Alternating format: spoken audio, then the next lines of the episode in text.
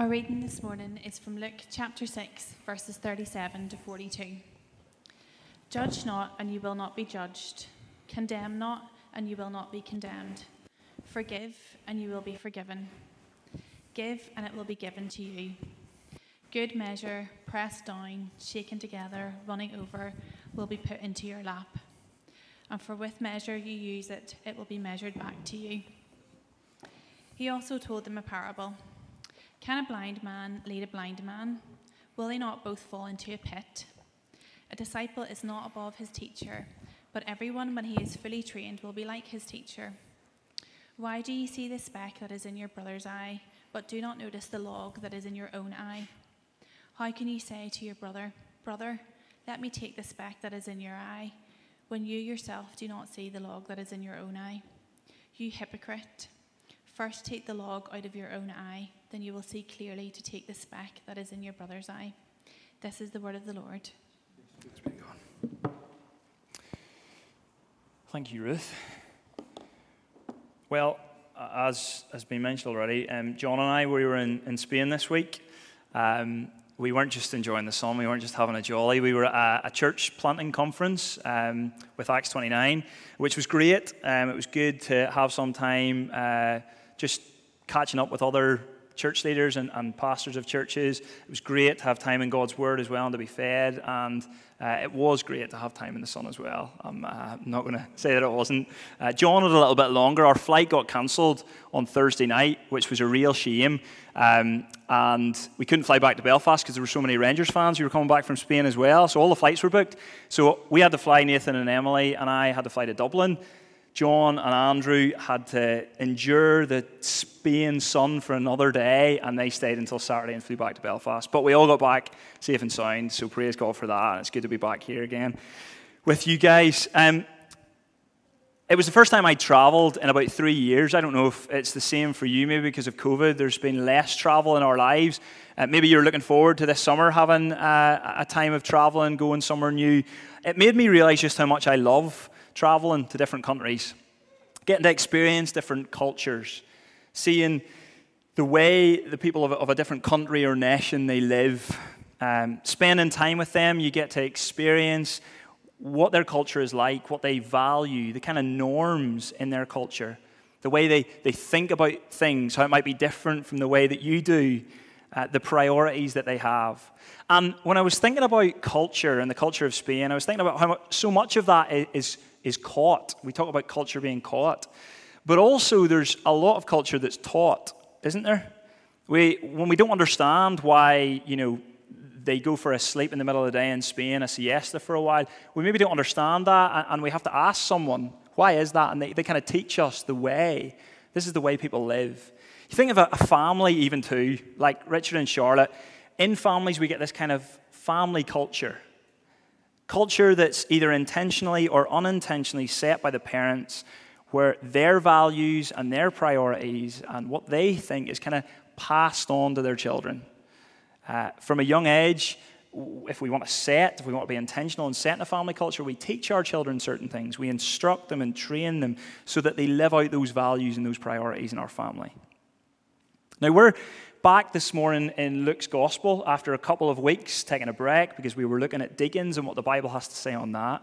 But we're looking again at the life of Jesus Christ, God's Messiah, the one who he lovingly sent to this world to seek and to save those who are lost in sin. And here in, in Luke chapter 6, we're in the middle of Jesus preaching a sermon. Uh, and his aim in this sermon is to teach and instruct his disciples back then and us here, if we're his followers this morning, what the culture in the kingdom of God is like, what it's going to feel like, what the experience of the culture of God's kingdom will be like. He's saying, Here's how I want you to live as my followers, because this is the kind of culture that I want you to experience together as you live alongside each other in this family. But it's also the kind of culture that I want others who are not yet part of the family to see and to feel and to experience as they live alongside you as well, as they get to know you. What Jesus said at the very beginning of this sermon is that all of us in this room, every single one of us, are living in one of two ways. We're either living for the kingdom of this world or we are living for the kingdom of God. Living for the kingdom of this world, maybe in ignorance to God, maybe set against God and his ways, or we're living in the kingdom of God. We have trusted in Jesus for the forgiveness of sins. We've been adopted into God's family. We're one of His people. And so our desire is to live in His ways. And if we're living for the kingdom of God, the way we think, the way we live, the values, the priorities, the norms, if you like, in the kingdom of God, the culture of the kingdom, will be different from the kingdom of the world. We saw a few weeks ago how the world, uh, the way of the world shows love is very different from the way we are called to show love in the kingdom of God. God's children, Jesus says, are called to love their enemies, to do good without limit to those even who treat us badly, expecting nothing in return from people. That's radical, isn't it? Radically different way than the world shows love. But that's what Jesus calls his disciples to. And he says, as you live like that, you will show that you're part of God's family. You will show that your allegiance is to Jesus. You don't live like that in order to become one of God's children or to become part of his kingdom. You live like that because you already are one of his children, already part of his kingdom. And in our passage this morning, we get a continuation of this as Jesus sort of continues his, his sermon. We catch him in the middle almost.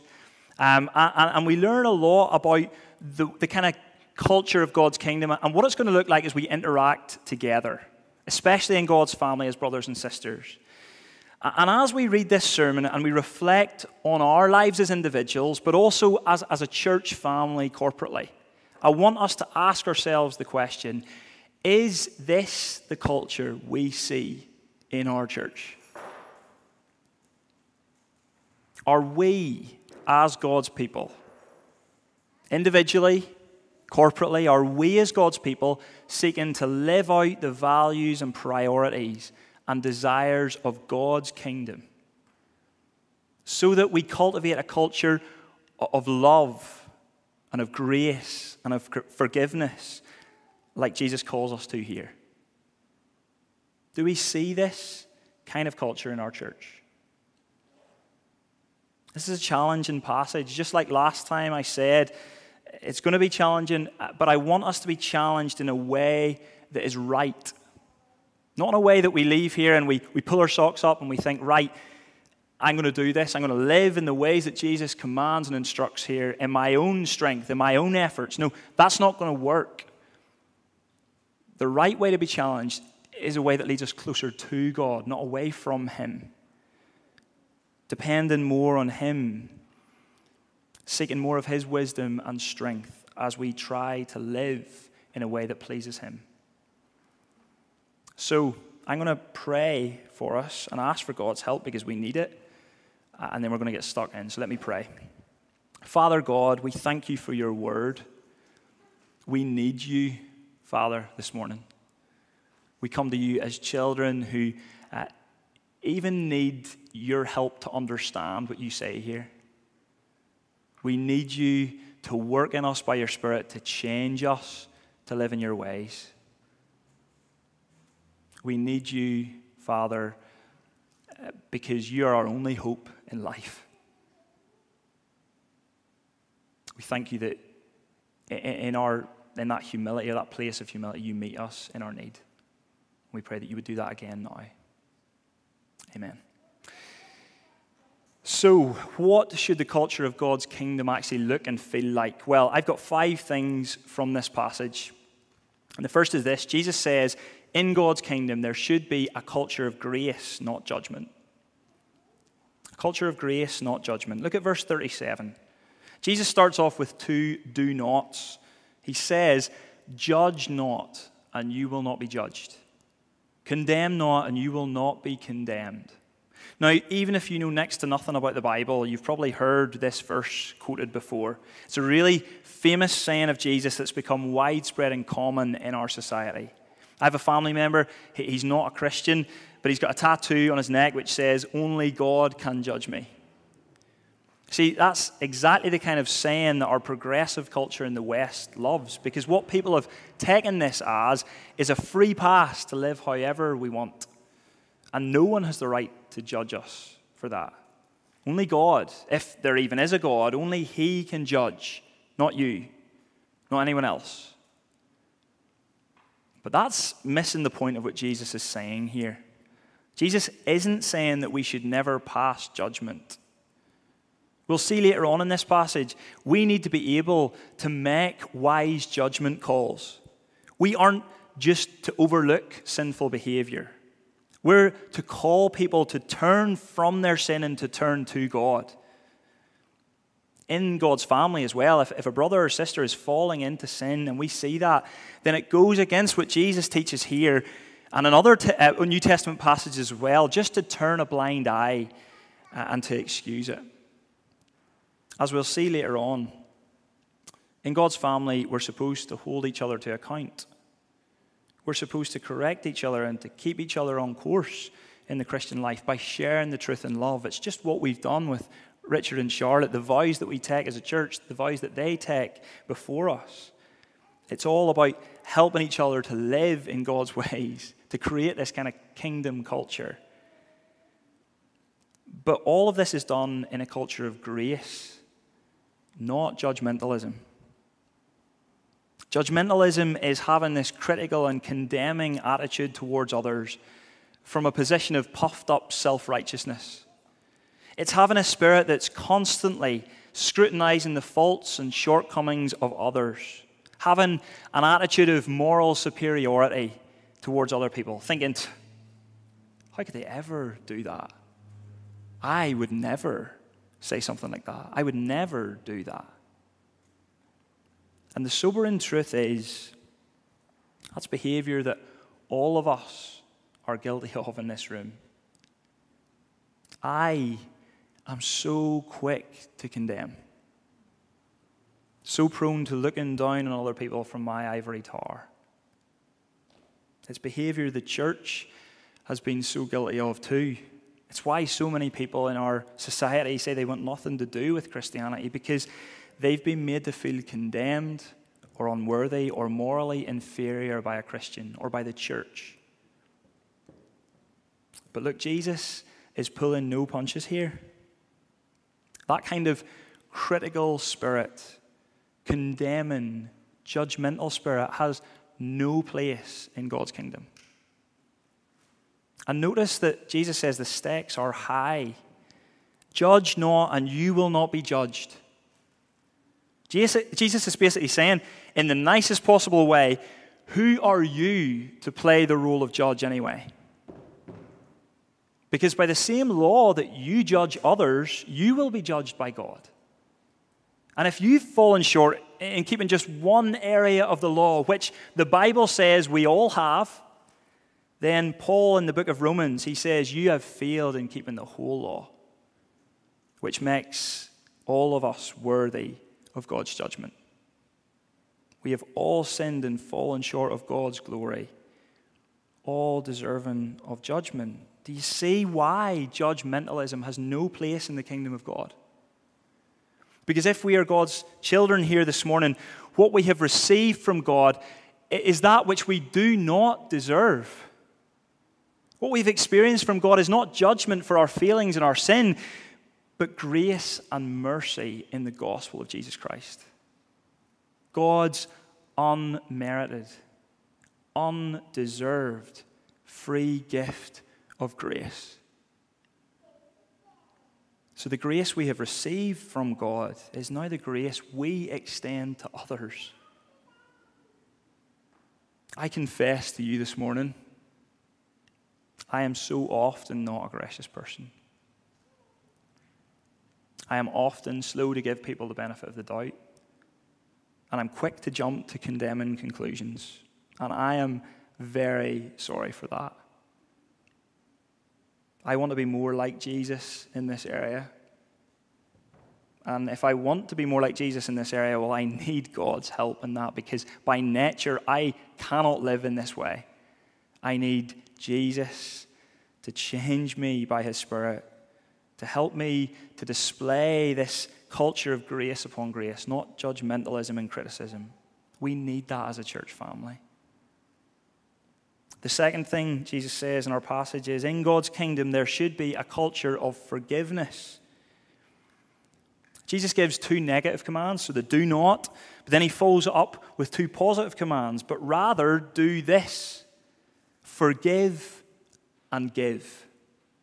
Be forgiving of others and be generous to others. I think one of the main ways the culture of God's kingdom should look and feel different from the, the, kingdom of the world, the culture there, is in the way people experience forgiveness.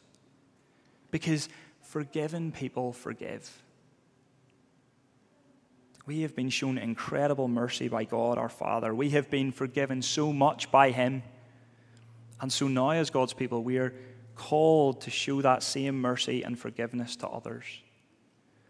And that word that Jesus uses here for forgive, it literally means to set free or, or to release.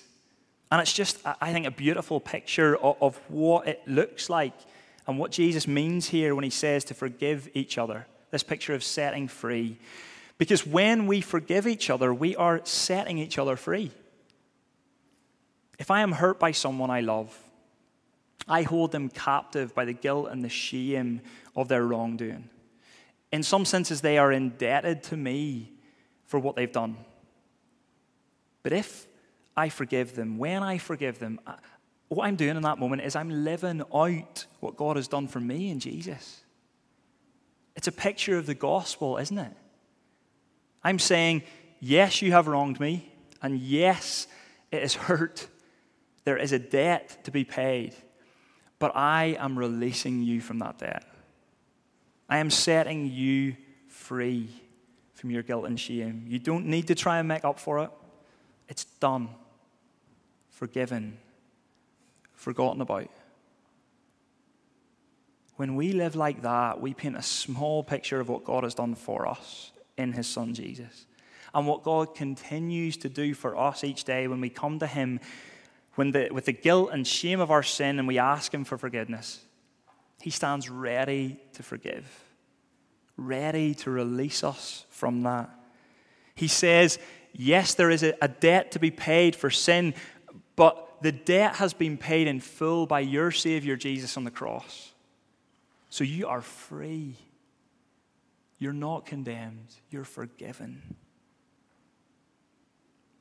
But even more than that, when we forgive others, it's not just that we're setting the other person free, we are actually setting ourselves free as well. When someone wrongs me, we're also, I'm also held, by the cap, uh, held captive by the hurt or the betrayal that's been done to me. But to forgive them, well, I'm choosing to let go of those feelings. I'm choosing to walk in the freedom that Jesus has secured on the cross. It's like God our Father says, in Jesus, this is what you've experienced from me. Now, as my children, you go and do the same for each other. Maybe there's someone in your life right now who God, by His Spirit, this morning is prompting you to forgive today. Maybe there's someone in our church family who you've wronged recently and it's kind of been swept under the carpet a little bit. It's still there. True reconciliation hasn't really happened. Well, do you maybe need to confess your sin and ask for forgiveness from that person? Paul says in Ephesians 4:32, "Be kind to one another, tender-hearted, forgiving one another as God in Christ forgave you." This is this is not easy. Forgiveness is never easy.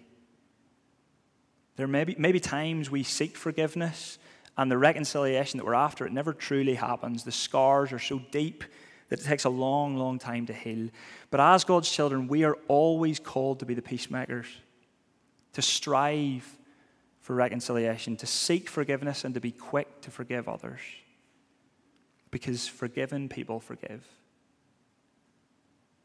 Thirdly, Jesus says in, in God's kingdom, there should be a culture of generosity. Now, I'm not going to spend too much time in this because we've spent a lot of time this year thinking about generosity. But look at verse 38 Give, and it will be given to you. Good measure, pressed down, shaken together, running over, will be put into your lap. For with the measure you use, it will be measured back to you. So much of the way of the world is about looking after number one, about saving our money, giving of ourselves and our resources sparingly. I think even COVID has made us more like that, where we've kind of almost masqueraded in a really positive light, where we've just kind of become a little bit more selfish. Selfish with our time and our money and our resources. Now, that's not always the case. And there are good things that have come from that, where maybe we were stretching ourselves so thin in the past that actually it's been good for us to reflect and see, well, what am I prioritizing with my time? Where am I investing my finances and, and my money? But there's a danger as a church that we can get sucked into a way of living that's just like the, the culture of, of the, the world, where we're thrifty and, and kind of sparing with our time and resources and money rather than being lavishly generous like God calls us to. See that what Jesus promises to his followers at the start? Give generously, and much will be given to you in return. He paints this picture of grain being put into a container, pressed down so that more fits in, and then he gives it a shake so that more can fit in on top of that, and it's overflowing onto the person's lap. Too much to even fit in the container. It reminded me of taking our four year old Isla to the cinema recently because she got one of those containers, you know, where you can fill the sweets in and she was just going mad. Like this was like, you know, literally a kid in a sweet shop, and they were, she was piling it in, and it was flowing over the edges. But this is what it reminded me of. This is the kind of generosity that God shows to reward the generosity of his children. See, the God who possesses all things, everything in the universe, whose reserves are inexhaustible to give from. He promises to give his children all that they need in living these lives of radical, sacrificial generosity towards others. He's ready and willing to reward our generosity. That doesn't mean that he'll necessarily give us more money or wealth or riches. That's not what Jesus is saying. But God is a good Father who knows what we need better than we even know ourselves. And so he blesses us so that we can be a blessing to others. So much more that we could say on this, but how can we continue to cultivate this culture of radical sacrificial generosity as a church family? We've done it already this year, building project, supporting the McCormicks and Moldova Mission. Other ways too, I know that you're doing it. But we never stop in, in seeking to meet needs and to be generous in that. Fourthly, Jesus says, we should be seeking to live out a culture of discernment. Culture of discernment. He, he also told them a parable, verse 39. Can a blind man lead a blind man? Will they not both fall into a pit? A disciple is not above his teacher, but everyone, when he is fully trained, will be like his teacher. What Jesus is really teaching here is that we should use discernment and wisdom to follow the right teachers. Disciples should be able to recognize the difference between a good teacher and a false teacher. Here's another one of those incredibly common sayings in society that actually started with Jesus, if you didn't know the blind leading the blind. And in Middle East, falling into pits, it was much more common than falling into a pit down the, the Newtownards Road because they had cisterns that were dug into the ground, which in that kind of hot climate where it didn't rain much, the rainwater would collect there. And what would happen is if you had a blind person leading a blind person, then they both could fall into the pit because they wouldn't see the cisterns there. And so Jesus is just saying, make sure you follow the right person, someone who knows the way, someone who knows the truth about where to go, who will keep you safe on the journey. And first and foremost, Jesus is saying here, follow me. Follow me because I am the way, the truth, and the life. No one comes to the Father except through me. You don't want to know what life is really all about? Follow me. You want to experience life in all of its fullness? Follow me. Follow me, and I will not let you fall. Follow me, and I will lead you on the path which leads to everlasting life. And do you see what he says in verse 40? A disciple is not above his teacher, but everyone, when he's fully trained, will be like his teacher. We become like the person we follow. Now, in those days, rabbis, the, teachers of the Jewish religion, they had followers. So Jesus was one of these teachers, and his disciples were his followers. And it was thought that a disciple could actually uh, become smart enough or, or achieve enough wisdom and understanding that they would become greater than the teacher they were following. Almost the student becoming the master. But Jesus says, with me, that can never happen. We can never become greater or wiser or more learned than Jesus because that isn't the, the goal of following Jesus.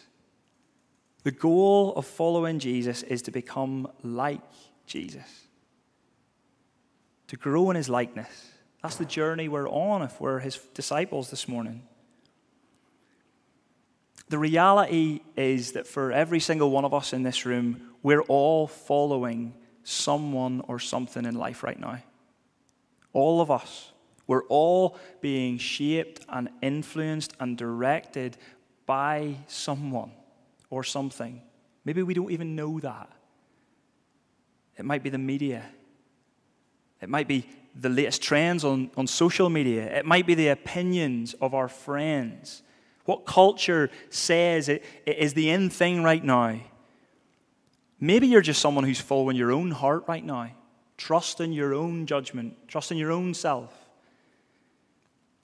Can I encourage you to use discernment to make sure you aren't being led by blind teachers today? As a church, let's strive to follow the one tra- true and wise teacher. That's Jesus. In, in Psalm 119, it says that his word is a lamp onto our feet and a light to our path. See, this world is a dark place. This world is an uncertain place, but Jesus is a light. He is the light of the world who guides us, who leads us. And so, if you're one of his followers, keep your eyes fixed on him. Let his voice be the one that you listen to above all others. Follow him, depend on him, and you will grow to be more and more like him. And if you're someone this morning who wouldn't say that they're following Jesus Christ, I want to ask you, what is it that you are following right now? And how are you doing in that? How are you getting on with that? Do you have a, a sure and certain hope? Do you have a joy even when circumstances don't go your way? Do you have a peace? A peace that, that, that kind of is just a, a constant even whenever really difficult things in life happen. Jesus offers us all of those things and more when we follow him. And I want to invite you to come along on Tuesday night, if that's you this morning, to Hope Explored, 7.30 here. Because it, it, all Hope Explored is, is just a, a night for people who are searching to look for the answers the big answers that they have been searching for in life. To find out more about Jesus Christ and the hope that he offers and the life that he offers to us. It's relaxed, it's informal, you're not going to be asked to do anything you don't want to do, but it's a way for you to maybe start this journey. To, to see that the other blind teachers that you've been being led by and to trust in Jesus. Fifthly and finally, Jesus says, in God's kingdom, there should be a culture of confession and correction. Look at verse 41. Why do you see the speck that is in your brother's eye, but do not notice the log that is in your own eye? How can you say to your brother, Brother, let me take out that speck that is in your eye, when you yourself do not see the log that is in your own eye? You hypocrite. First, take the log out of your own eye, and then you will see clearly to take the speck that is in your own. That is in your brother's eye, sorry. Jesus is the master teacher, isn't he? It's a brilliantly ironic picture that he's painting here to make a point. Someone trying to clean out someone else's eye, but they've got uh, something obstructing their own eye. It's like me saying to John, uh, John, you, you've got a little bit of dust on your shoulder, but I, I've just spilt all my coffee down my front. Completely ridiculous, hypocritical. I'm the one that needs to get cleaned up first. And here's what Jesus is saying you shouldn't try to change or correct anyone else if you aren't willing to be changed or corrected yourself. It's so easy to live like this, to point out the flaws and mistakes in other people without addressing our own flaws and mistakes first. Jesus says you can't set yourself up as any kind of corrective influence in your brothers and sisters if you aren't willing to recognize and address the sin in your own life first. Notice Jesus doesn't say that we shouldn't correct our brothers and sisters. In fact, he's teaching that we should do that. But the point is that we shouldn't try to change anyone else first without humbly being ready to be changed ourselves. He's calling us to look in the mirror before we look out the window. And this is a humbling exercise, isn't it? Humbly accepting our flaws, humbly repenting of our mistakes, humbly asking for God's Spirit to change us in areas that we need to be changed. This is a life of confession and repentance that Jesus calls all his disciples to. And so, the question I have been asking myself as I look in the mirror of God's Word is Do I spend more time talking about what's wrong with other people? Or more time reflecting on my own life and confessing my own sin? I know what the answer too often is for me, and I've had to repent of that before God this week. I wonder what the answer is for you. Are we quick to notice the splinters in other people's eyes, but very happy to ignore the logs in our own? And notice in this verse that it's only when the log is actually removed from our own eye that Jesus says that you can begin to see others more clearly. Ourselves first, but others as well more clearly. Because a vital part of life together as a community of God's people is looking out for each other, is being accountable to each other. It's why we, we live in community together, why we have missional communities, why we, we do things together as a church family which help us to live out our, our vision and values as a church, what we care about and the priorities we have. We do all this because we love each other we love God and, and we love each other um, because we know that living the Christian life isn't easy. We need others to help us to do it. We need each other's prayers, support. And there's a right way to approach this kind of correction. Paul says it in Galatians 6, verse 1. Brothers and sisters, if anyone is caught up in any transgression, you who are spiritual should restore him in a spirit of gentleness. See, the goal is not to go in hard on that person and to condemn or to criticize them. The goal, Paul says, is to restore them, to put an arm around them, to gently bring them back onto the right track and following Jesus.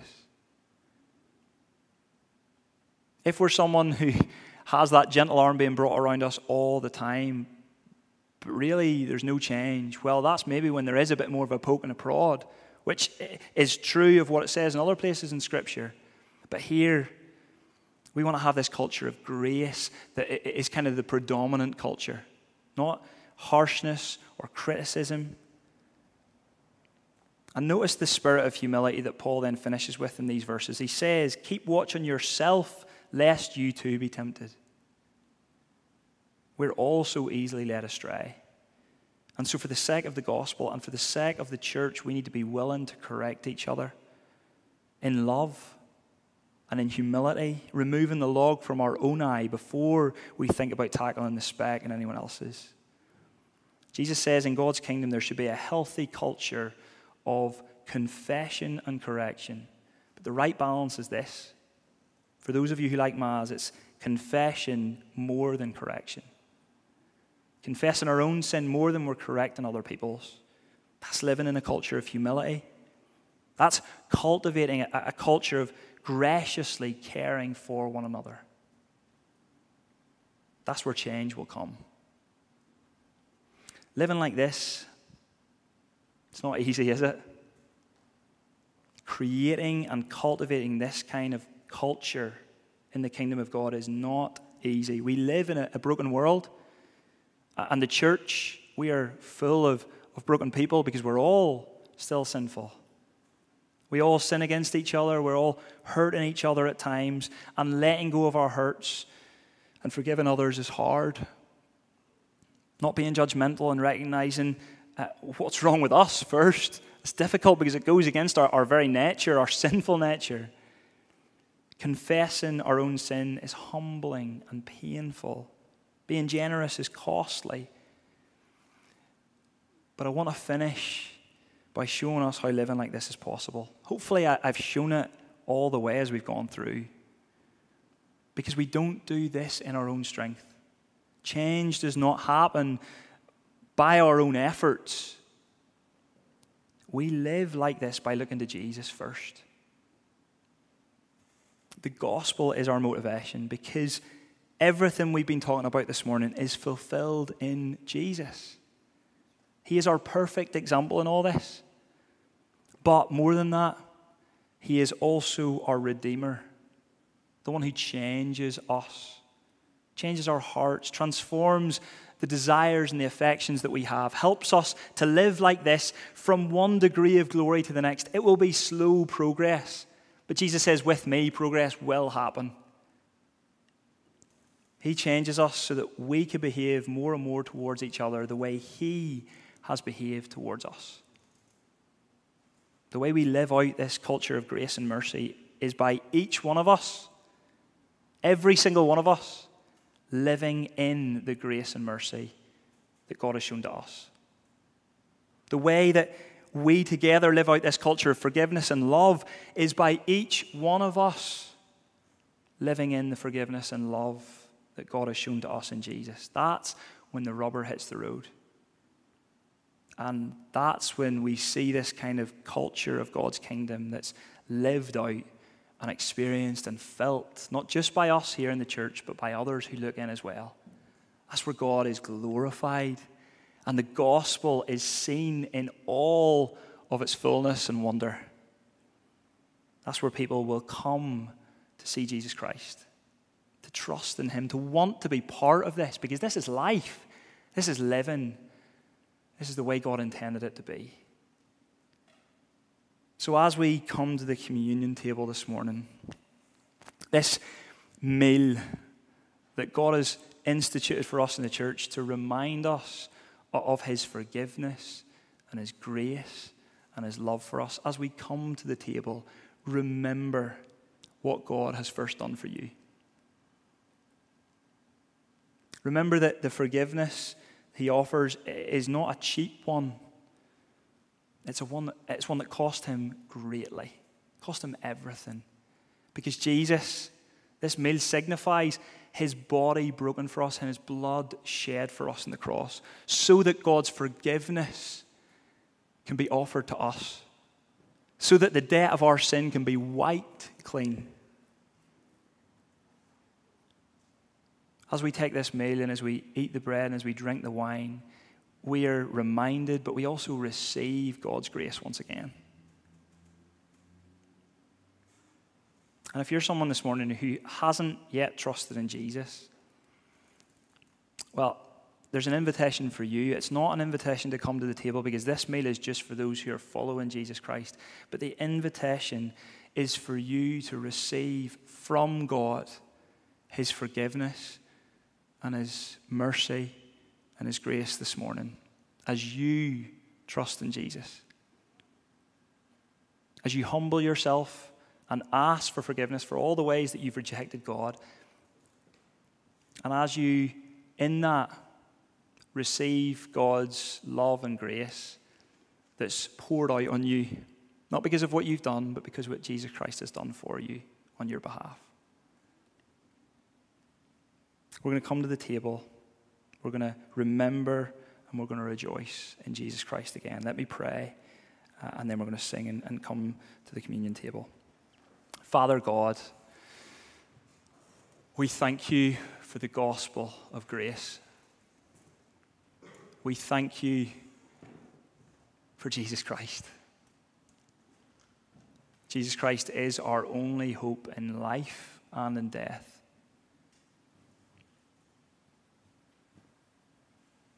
Lord, when we uh, remember the truth of the gospel and reflect on what you've done for us, Lord, all we can do is just fall before you, humble ourselves before you, and say, Lord, why would you ever do that for someone like me?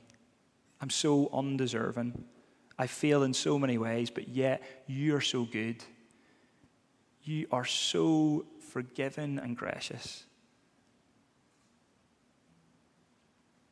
Father, we want to thank you this morning. If we're your children, if we're part of your family, that you've saved us, that you've adopted us into your family, and that you've given us hope. Help us now, Lord, to live in a way that glorifies you, in a way that uh, shows this, this adoption as sons and daughters into your family, that, that we show the world out there that the way we're living is different. We don't live differently in order to be right with you. We live differently because we're already right with you. You've accepted us in Jesus, and, and so we're changed. Our lives are transformed.